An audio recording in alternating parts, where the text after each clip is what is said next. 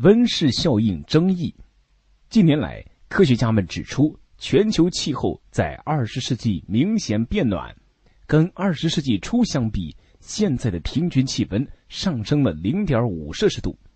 全球气候在整个二十世纪确实一直在变暖，但气候变暖是不是因为温室效应呢？会不会持续变暖呢？对此，科学家们各有自己的观点。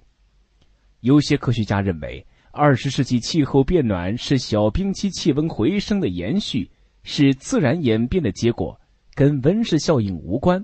这些科学家认为，在地球存在的四十六亿年中，气候始终在变化，并且是以不同尺度和周期冷暖交替变化的。而二十世纪气候变暖是正常的自然现象，过了这一温暖期，气温自然会降低。但也有很多的科学家反对这一观点，他们认为全球气候变暖是因为温室效应，而人类是造成温室效应的罪魁祸首。他们认为近几十年来发展迅速的工业制造业等，使得人类向空气中排放的二氧化碳大大增加。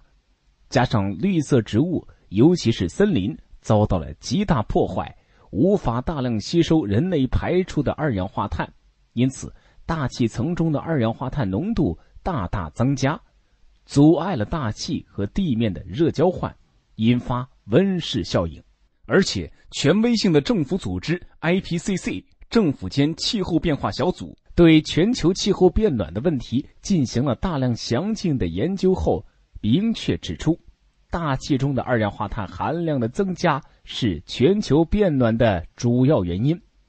尽管现在多方都支持温室效应是地球变暖的原因，但也有不少科学家认为，目前地球正朝低温湿润化方向发展。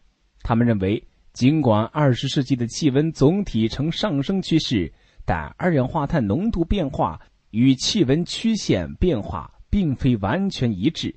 二十世纪的四十到八十年代有过降温的过程。